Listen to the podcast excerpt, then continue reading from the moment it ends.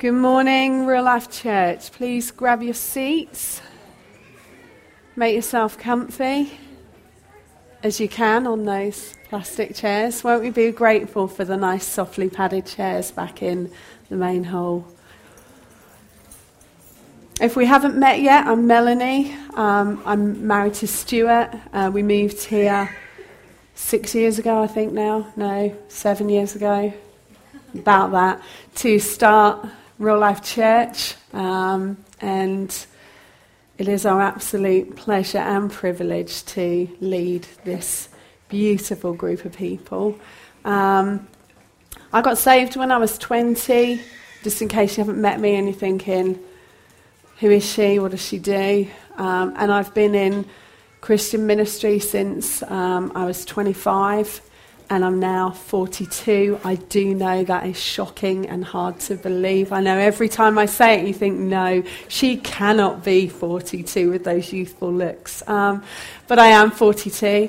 Um, and I think this for us is our greatest adventure yet um, in God, just doing what he asked us to do and coming to start this church. And we believe with our whole hearts that multiple churches will come out of this place, and we feel like, sorry if it's a little corny, but we feel like we're living the dream, and not like we've got white picket fences and our life is all hunky-dory and, and perfect, but just we're doing the things that God has asked us to do. And so when I say it's a pleasure and a privilege, it really is. Um, I think it's about the best place you can be is doing what God has asked you to do. It's where you're most comfortable, where you're most at home, even if it's some of the hardest things. It's being at home with the things God has asked you to do, and we are very much at home here. We've had a lovely holiday, for those of you who've been asking. We have rested lots, laughed lots, been outdoors lots, and just had a huge amount of fun, and we're totally ready to go. And then Asher decides that last night is the night that he just wants to throw up. So um, last night, I think, I, I just, oh yeah, last night was interesting. So um, if I am a bit dithery and, and, and all over the place this morning, please just cut me a little bit of slack, all right? So we're in the book of Ruth. We've been doing this series um, as our summer series. We've called it Love Line, because basically the, the story of Ruth is one of a ordinary men and women doing their ordinary stuff, but being part of a big story. So being part of God's story, being part of God's line, being part of what it meant to bring in the Saviour. So he came through a family line, and Ruth and Boaz sit in that family line. Not that they'd have known it at the time, not that they'd have understood the part that they played. They would have simply been obeying God and going about their everyday ordinary lives, making ordinary decisions alongside what God has asked them to do. There's one week left to go, so Stuart's going to close it up next week. Um, and if you haven't watched the video yet on the Bible Project, I strongly recommend watching it. In fact, if you're reading any book in the Bible, I would say go on the bible project dot com and see if they've done a video for alongside it. I, I'm just about to start reading Joshua in my own time with God. I've just finished Philippians. Gemma and I have been reading that together. And before I began the book, I went and watched the video. They do a video of, of the, the summary of the book, what goes on in every chapter. It's very visual. It's extremely helpful to find out the historical background and what was going on at the time. So I'm just about to get into Joshua, because that's our new series coming up. So I, I've been on the Bible Project to have a watch of the, the video on Joshua before I start reading the book, just to get an overview of the whole book. So if you haven't watched the Ruth one, it is brilliant. It's only seven minutes long. I think I've watched it about seven times. And it's such a good overview of the book and such a good understanding of what's going on. The book is basically a love story between Ruth and Boaz, but it's a mirroring, or lots of the Old Testament is telling you what's to come. So it's basically saying there will be a redeemer, there will be one who saves, there will be one who stands in, there will be one who rescues.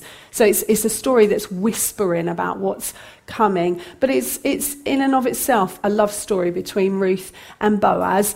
but as well one about God and his people. It's also a story that reminds us that God uses ordinary men and women in their ordinary everyday lives to bring about his extraordinary purposes.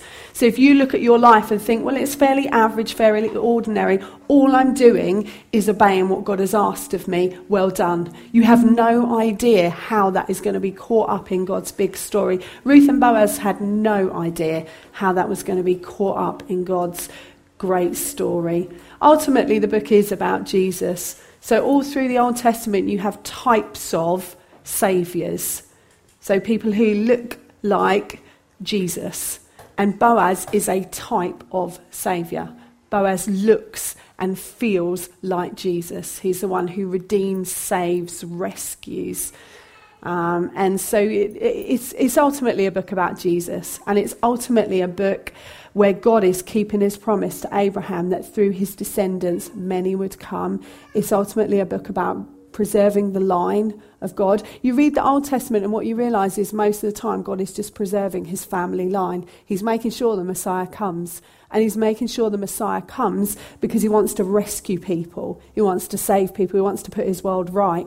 So all the way through the Old Testament, you can follow it and go, man, he is he is working so hard, battling so hard to make sure his line is preserved, to make sure that the Messiah, who's the main part of the story, gets to touch down on earth and be born of the Virgin Mary and then live the perfect life and die the most horrendous death so that we can be right with God. So far we've been introduced to Naomi, who's the mother-in-law, and Ruth, who's the daughter-in-law. They've had tragedy in their lives, and I don't know about you, many of us sitting in this room will know what it looks like to have tragedy as part of our story. We'll know what it looks like to have death as part of our story. For some of you, it'll be really raw. It will be going on right now where you just think it's so painful and so hard. They had tragedy. They had the death of their husbands, but also the loss of their income and their family line. It, it's all gone. For a woman in that day and age, it was all done then. And, and so they would have faced tragedy, but also such loss. And yet, in the midst of it, God is working in saving Ruth, and he's working in redeeming things and the setting up of the line of David. We then meet Boaz, who comes into the story a bit like when the hero comes in in, in any kind of chick lit or rom-com, and you just go, oh, here he is. And he's usually quite dreamy. In my head, Boaz, I always say this to Stuart, Boaz is my Bible crush. Like, he just comes in and you're like, oh my gosh, he's just going to save the day, isn't he? In my head, he looks a little cross between kind of Ben Affleck, maybe a little... Um, You know, I can't really cross between that. My other one is Will Smith, so they don't really work together, but I kind of, he's that kind of character. He's coming in, he's the main man, and, and he's changing the story. He shows kindness and compassion to Ruth, reflecting the kindness and compassion of God. And his blessing for her is over the top. It's more than what she could ever ask or imagine. Last week, we looked at him following the purposes of God in the our life. There is no substitute for godly character. Who we are as a person inside is who we are. And and how God is allowed to work on us, change us and grow us is the thing that really matters. So I've called this morning's one Happily Ever After. Please don't sit there thinking, oh no, like I am in the midst of suffering, in the midst of pain, and she's going to bang on and on about living happily ever after and how life is such a fairy tale. That is not what I'm going to do. So I'm just going to say that up front. But this is Ruth and Boaz is happily ever after. But as with all good fairy stories, you don't get a happily ever after without tragedy, suffering, trial. You, you just don't get those stories. So I was thinking about most fairy stories and most chick lits and most rom-coms have the same kind of ingredients. You have a girl, usually starts with a girl who stuff, suffers hardship. Something's gone wrong, something's happened, Cinderella, you know, someone's died, something's something's gone wrong. And then you have a guy who enters the scene and he, and he's usually the Prince Charming or, you know, the the whoever, the Will Smith, the, the whoever. And he enters the scene and things change. And then you have a hiccup. Something goes wrong, doesn't it? Where you go, oh no, we thought they were going to make it and then they're suddenly not making it. And even though you know every single rom-com is written exactly the same, you still find yourself going, oh no, what's going to happen? Stuart doesn't. He just sits there going, I'm wasting an hour of my life sitting here watching this. Um, uh, and then we get to the end of the movie, he says, that's two hours gone that I'll never get back, uh, which, you know, is such a treat. But um, we, you, you just sit there going, are, are they going to make it? Aren't they going to make it? And then you get to the end of the story and they make it and they have the happily ever after. And I always wished that they had that bit a bit longer, because the kiss and where they get together always happens right at the end. And I always want to know the next bit, like where did they live? How many babies did they have? What did they do? I always want to know all of that bit. So in my head, I just make that up. So I love a good fairy story, and I don't know about you, I think I grew up on fairy stories, but I also love chick lit, and I really love rom-coms. I think nothing better, to be honest, to me than a night in where everybody else is out, and, well, my kids are asleep, obviously, and my husband's gone out for a meeting somewhere, and I'm in, and the T V is my own, and the duvet is my own, and the snack choice is my own, and I can put like a, a rom-com on and just sit there. Christmas time, I love a bit of Love Actually, you know, just like get the duvet around me and just like, ah. Oh. I bought a few of mine in just because I want to kind of let you into my world. So this is my favourite book. Um, so it's Pride and Prejudice by Jane Austen. Um, this is obviously from the movie, the cover, but I collect books and movies that movies were made out of books, yeah. So I love this. I love the story. I just, I know, I've watched it in the B B C version and this version. Oh, I just love the story. I love the journey that they have to go on and the trials that they're facing and the things that go wrong and the things they have to overcome. I just love that. And then this is Miranda Dickinson. She writes just absolutely lovely chick lit. And and just the same kind of essence of girl meets boy, they face hardship, hiccups, things go wrong. And then suddenly at the last three pages, they get their happily ever after. And I realised as well, loads of the box sets that I love to watch. So Gilmore Girls and Friends are ultimately fairy tales. They're ultimately girl meets guy, loads of stuff goes wrong. Will they, won't they, will they, won't they, Ross and Rachel, will they, won't they, will they, oh, they're going to make, no, they're not, yes, they are. And then right at the end, they make it and they get their happily ever after. And sorry if I'm about to ruin this for people, but Lorelai, Luke, will they, won't they, will they, won't they, will they, won't they, trial, all sorts of things go on. Yes, they will, no, they won't, oh, they do. And there's just that relief when when you get to the end of the story. Has anyone seen this yet? Oh, Taylor's oldest time. Oh my gosh. This is like my, my, my favourite animated. And then they brought it out as a film. And my husband pulled out all the stops, took me to see it at the cinema, and bought me the D V D. Man, I mean, that's good, isn't it? So, and he did walk around the house for days going, yeah, I'm the best husband. Yeah, check me out. So I had to congratulate him many, many times on this one, but it was a good one. So this is the same, isn't it? Trial, hardship, sacrifice, heartache, and then right at the end, she chooses him, he chooses her, and there's love, and they all live happily ever after. This is this is a, a novel written out of a book in the Bible, so Hosea. And this is uh, Redeeming Love. But this is the same. Trial, hardship, pain, suffering. Will they, won't they? Will she make it? Will he save her? Yes, he will. And then at the end, you get this kind of happily ever after kind of thing happening. See, we all want the fairy tale, ultimately. That's why often in our lives, we don't understand when things are going wrong. We we ask questions like, why God? Why would you allow that? What's going on? What happened there? How could you? Because we all want the happily ever after. I think that's because God has placed in us a tiny bit of eternity in our hearts that makes us yearn for something that ends well. It's why death feels so wrong to us. It's why when stories go wrong and people are in pain, it just, something in us feels like, this isn't right, this isn't how it's meant to be, because we are meant to get our happily ever after. And what you know, if you read the Bible from cover to cover, you know that in Revelation we get the happily ever after. we get thee, and the Lamb is standing before the people, and millions of people are worshipping him, loving him, are right with God, are in the new heaven, the new earth. We get the happily ever after. It's what our hearts yearn for, and it's what we try and replicate in our in our little lives. We're trying to replicate something of the big story. You'll be relieved to know I am actually going to read the Bible now. So if you turn to Ruth, Ruth four, I'm going to read from one to twelve from my pretty pink Bible.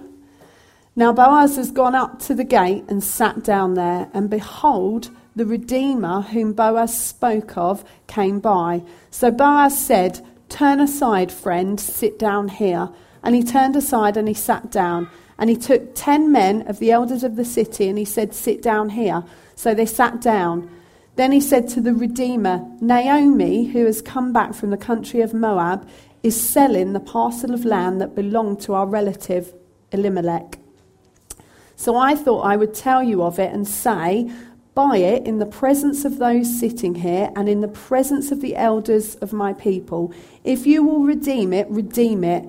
But if you will not, tell me, that I may know. For there is no one beside you to redeem it, and I come after you." And he said, this is Boaz, "I will redeem it." It's quite clear at this point in the story that Boaz wants Ruth as his wife, that he's basically intent on, on doing it right, but he wants her. Then Boaz said, "The day you buy the field from the hand of Naomi, you also acquire Ruth the Moabite, the widow of the dead, in order to perpetuate the name of the dead in his inheritance." Then the Redeemer said, "I cannot redeem it for myself, lest I impair my own inheritance. Take my right of redemption yourself, for I cannot redeem it." Now this was the custom in former times in Israel concerning redeeming and exchanging. To confirm a transaction, one drew off his sandal. So instead of signing something, you take your sandal off and give it to the other. And this was the manner of attesting in Israel. So when the Redeemer said to Boaz, "Buy it for yourself," he drew off his sandal. And then Boaz said to the elders and all the people, "You are witnesses this day that I have bought from the hand of Naomi all that belonged to Elimelech and all that belonged to Chilion and Mahlon and Ruth the Moabite, the widow of Mahlon, yeah. And I have bought to be my wife, to perpetuate the name of the dead in his inheritance, that the name of the dead may not be cut off from among his brothers and from the gate of his native place. You are witnesses this day." Then all the people who were at the gate and the elders said, "We are witnesses. May the Lord make the woman who is coming into your house like Rachel and Leah, who together built up the house of Israel. May you act worthily and, oh my goodness, thanks, that one, um, and be re- renowned in Bethlehem. And may your house be like the house of Perez, whom Tamar bore to Judah, because of the offspring that the Lord will give you by this young woman." Okay, so we've got to the part in the story where Boaz has worked out that he's not the next one to redeem Ruth. He's the one behind, but he wants to redeem her, but he wants to do it right. And so he goes to this unnamed man, and he's the hiccup in the story. He's the one where I first read it and I was like, no, that can't be right. He's the one where when you get to it in Chicklet, you want to read forward a bit and just check that they do ultimately make it. So I am one of those people that goes to the last couple of pages in the book just to be sure that they make it before I carry on reading it, because I think I'm going to put it down now if they don't make it. So I remember saying, if I get to the end of Friends and Ross and Rachel aren't together, I, I, I don't know what I'm going to do, but I need to know that they're going to be together. I, so I, I, I would have just flicked forward a little bit just to make doubly sure and then gone back to it. So this guy is unnamed. We don't know who he is. We just know that he's the next one in the family line and that he could redeem. But if he wants to take the land and he wants to take the title, he also needs to take Ruth. And he's all keen about the land and he's all keen about the title. But when he finds out that Ruth is part of the deal, so she's a Moabite and a foreigner, um, he, he doesn't want for that. And I... When I read that, I, I really felt a strong sense of God saying to me, don't be like that. Don't pick possession and title over people. Don't be the unnamed one in the story. Don't be the one that says no. Don't be the one who prefers land, status, things above people. Don't be that person. And, and I think part of what I think God wants to say to us this morning is don't be those people. Pick people every day of the week. Prefer people every day of the week. With your time, with your finances, with your energy, with your heart. Prefer people rather than status, title, land, possessions. Pick people. See, what this guy did is he opted out of God's big story and he had no idea. He is unnamed and unknown throughout the whole of history. Because he said no. Because he said... And he could have been part of the family line of David. So he could have redeemed and the line would have stayed the same. He could have been part of the big story of God. And it's a sober reminder to us really to say yes to the things that matter to God and no to the things that don't. So people matter to God. The outcasts matter to God. Foreigners matter to God. Those who don't fit quite or don't fit neatly, they matter to God. And they matter to God as part of his story. They matter to God as part of what he's doing on the earth. And you know that from the life of Jesus. They matter to God. People matter to God. And I, it was a weird one when I started reading this story. I just thought, I can't believe that's the thing that, that actually is really just hitting my heart. But it is the thing. So even if you're young, what you will believe is that I need to get a good job, a good home, I need to amass fortune, I need to amass title, I need to amass wealth and status. What you really need to do is live a life that matters. And you need to care about the things that God cares about. And what does God care about? He cares about his kingdom, his people, his king. That's what he cares about. When the Bible says seek first the kingdom of God, this is what it's talking about. So people matter to us. The care of our people matters to us. The outcasts matter to us. Those who are lonely matter to us. The widows matter to us. The orphans matter to us. Why? Because they matter to God. Because in his happily ever after story, he's scooping them all up. And we get to choose to be a part of that. And choose to be named in the story, known in the story, or we get to be the person who's like, well, the no-name said no, and so we moved on. And we went to the next person, who is Boaz. Boaz makes sure the deal is done, and he takes the sandal. I, I love like some of the customs. I just like I, stuff just makes me chuckle. I imagine homes that just have loads of sandals just hanging up, like like you know, as if we would have a filing cabinet with things that have been signed. You just got a wall in your house with just sandals hung up, and and I imagine people making a deal and then having to hop off because you know they're they're just like, all right, now I've only got one shoe, a little inconvenient, and now I have to go and buy another pair of shoes. I don't know if they got the shoe back, but I just, I like it when, when you read little quirky things like that in the Bible. So this guy hands over his shoe and he hands over the rights of the land, the title, the name and Ruth to Boaz. And the deal is done and the man hops home. In the story it talks a little bit about Rachel and Leah, who were the two wives of Jacob. So you know who had the twelve sons and the Technicolor Dreamcoat, Joseph. So Rachel and Leah, and their story is another story. And I think all that the story is doing is just pointing to a couple of stories where there's been hardship, where there's been barrenness, where there's been trouble, where there's been famine, where there's been strife, where and God has brought something amazing out of it. So the twelve tribes, the twelve sons of Jacob, six of them came out of Rachel and Leah, and Leah was barren. Uh, Rachel was barren. And so uh, what you find is God d- using stories that seem broken, that seem wretched, that seem hard to bring about his purposes. And if you read the Bible, you'll see that over and over again. And then the, the Tamar and Judah story, I strongly recommend you go and read that for yourself. It's, it's quite a frightening story, to be honest. Young people, if you want to find out about some of the most EastEnders parts of the Bible, you just need to read Genesis, all right? And you'll, you'll just find out some of the most crazy stories that have gone on in the history of God's people. And the kinds of people that God chooses to use. And they're always people who say yes, no matter what their background looks like, no matter where they've come from, no matter what they've done. If you're willing and if you're obedient to God, he'll make use of you.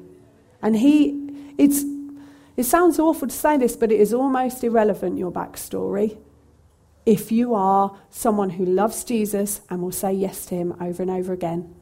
It, that, like that's, that's what he's after on the earth, disciples who will say, yes, Lord, yes, Lord, yes, Lord. It's not after a perfect backstory. He has the perfect backstory. He's not after the perfect life. He has the perfect life. What he's asking to bring into the mix is obedience. Simple as that. Men and women who throughout history will say, yes, Lord, yes, Lord, yes, Lord. So you can read the story of Tamar and Judah. They had a son called Perez, and Perez is in the family line of Boaz, and Boaz is in the family line of David. So what you see is God using ordinary men and women in his story to bring about his purposes and bring about his, his family line. This is Ruth's happily ever after. This is her... her kind of point in the story where where the music starts playing lovely and they kiss and they get married. But ultimately, this is God's happily ever after. This is God's way of saying throughout the Old Testament, a Redeemer's coming. Jesus is coming. He's coming, he's coming, he's coming. The whole Old Testament is going, he's coming, he's coming, he's coming. He's saying the line is preserved. This family will keep going and keep going and keep going until we get a Mary and a Joseph, and we get a Jesus. There's a small story here going on inside of a great big story that's a way more significant story than the small story.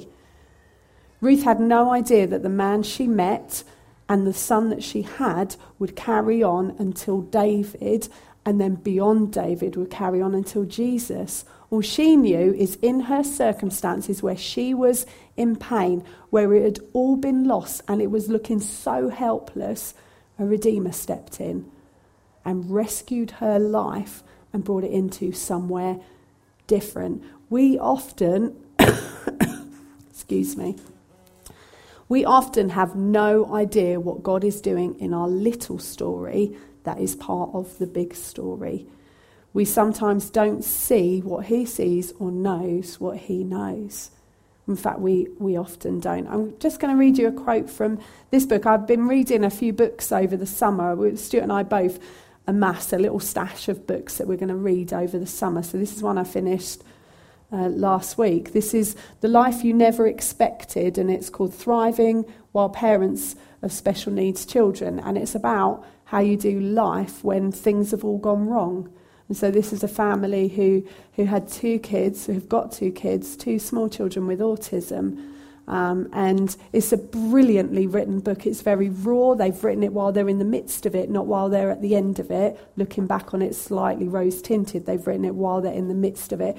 If you know suffering and you know hardship, this would be a great book to have a read of. It's got some principles that are just amazing. But I read this while I was prepping some of this. It says... Uh, so I have to remember, this is Andrew Wilson speaking, so I have to remember the story is not mine to save. The pressure to write a story that makes sense out of what has happened to us, as acute as it can feel, must be resisted. God is the great storyteller, the divine happy ending maker, and I am not. I am a character in God's story, not the author of my own. And it is God's responsibility to redeem all things, to make all things work together for his good. And as Sam in Lord of the Rings wrote, to make everything that is sad come untrue. It is only when I find my place in the giant story that he is writing and come to terms with its twists and turns that I can lean back into the knowledge that it's my Father's job to redeem or make right all things, not only in our nuclear family, but in every single thing that the curse of sin has touched or tarnished. I really like when I read it, it really rang true with me. He said, I am a character in God's story, not the author of my own. And it is God's responsibility to redeem all things, not mine.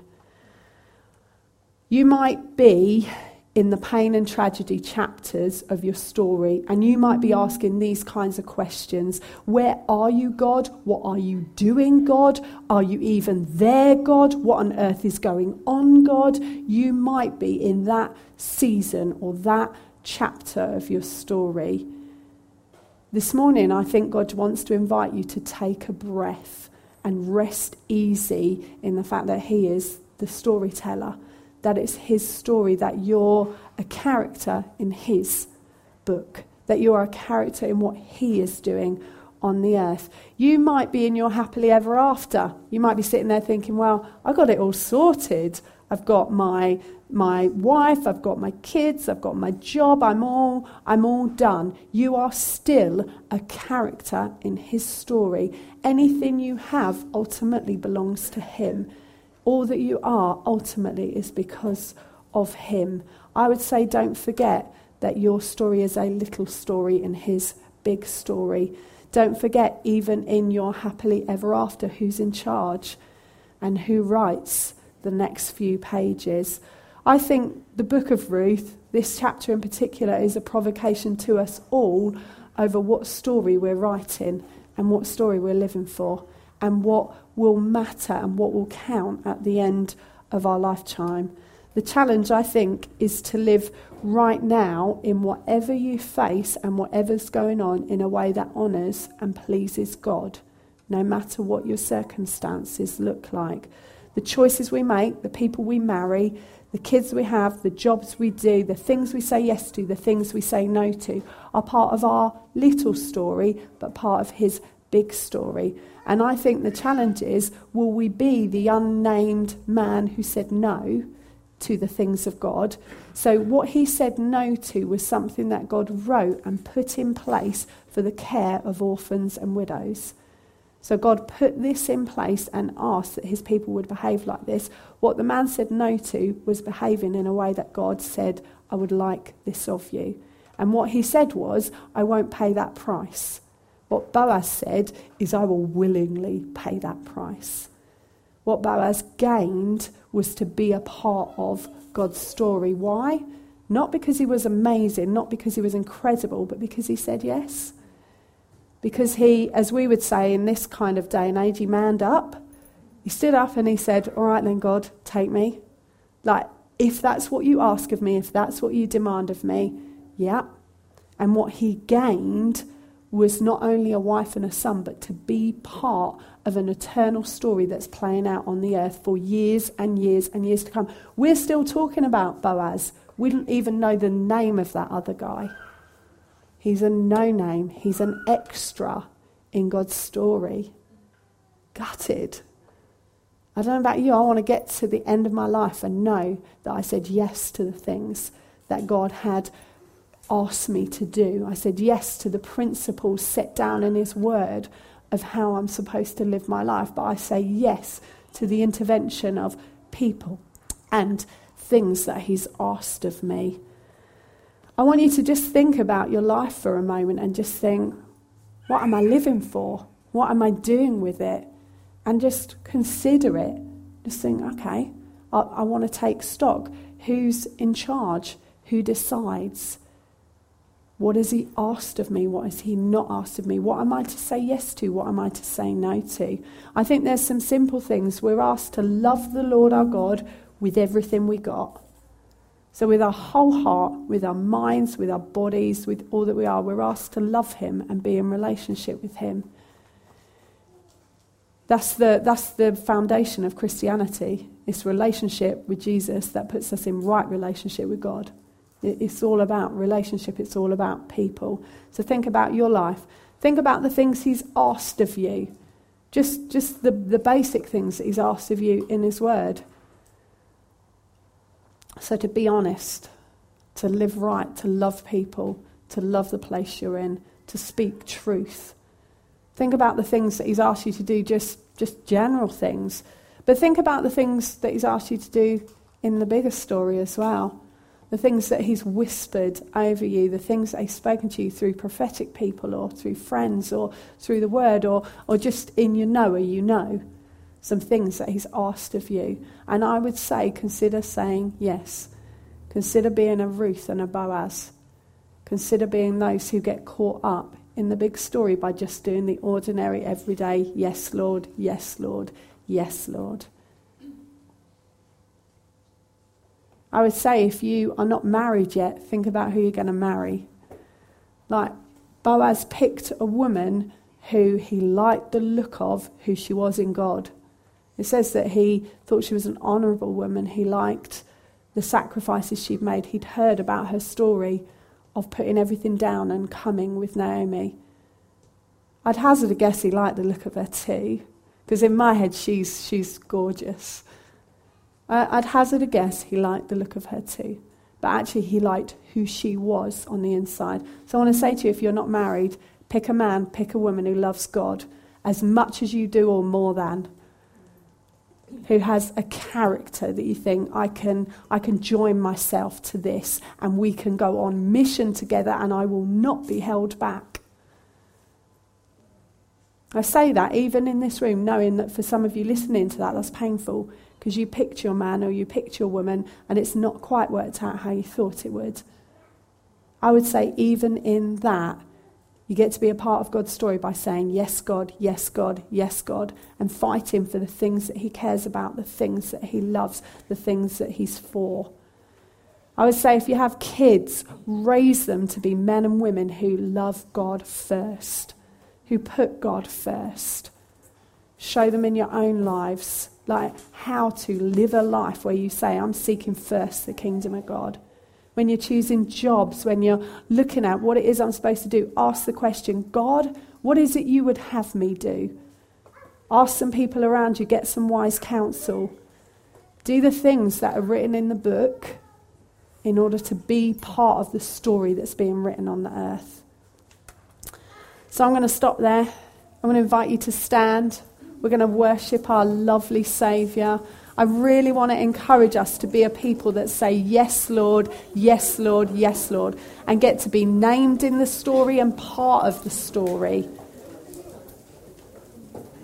If you have never said yes, Lord, to him and become a Christian, that might be the first part of the story for you. That might be the first part where you say, actually today I'm beginning that page where I say, yes, Lord. Or you might be sitting there thinking, I don't know enough about Jesus yet. I'm going to say yes to Alpha. And I'm going to go on an Alpha course and I'm going to find out about Christianity because I ultimately want to live a life saying, yes, Lord, yes, Lord, yes, Lord. I want to be named in the story, part of the story, caught up in God's purposes and God's plans.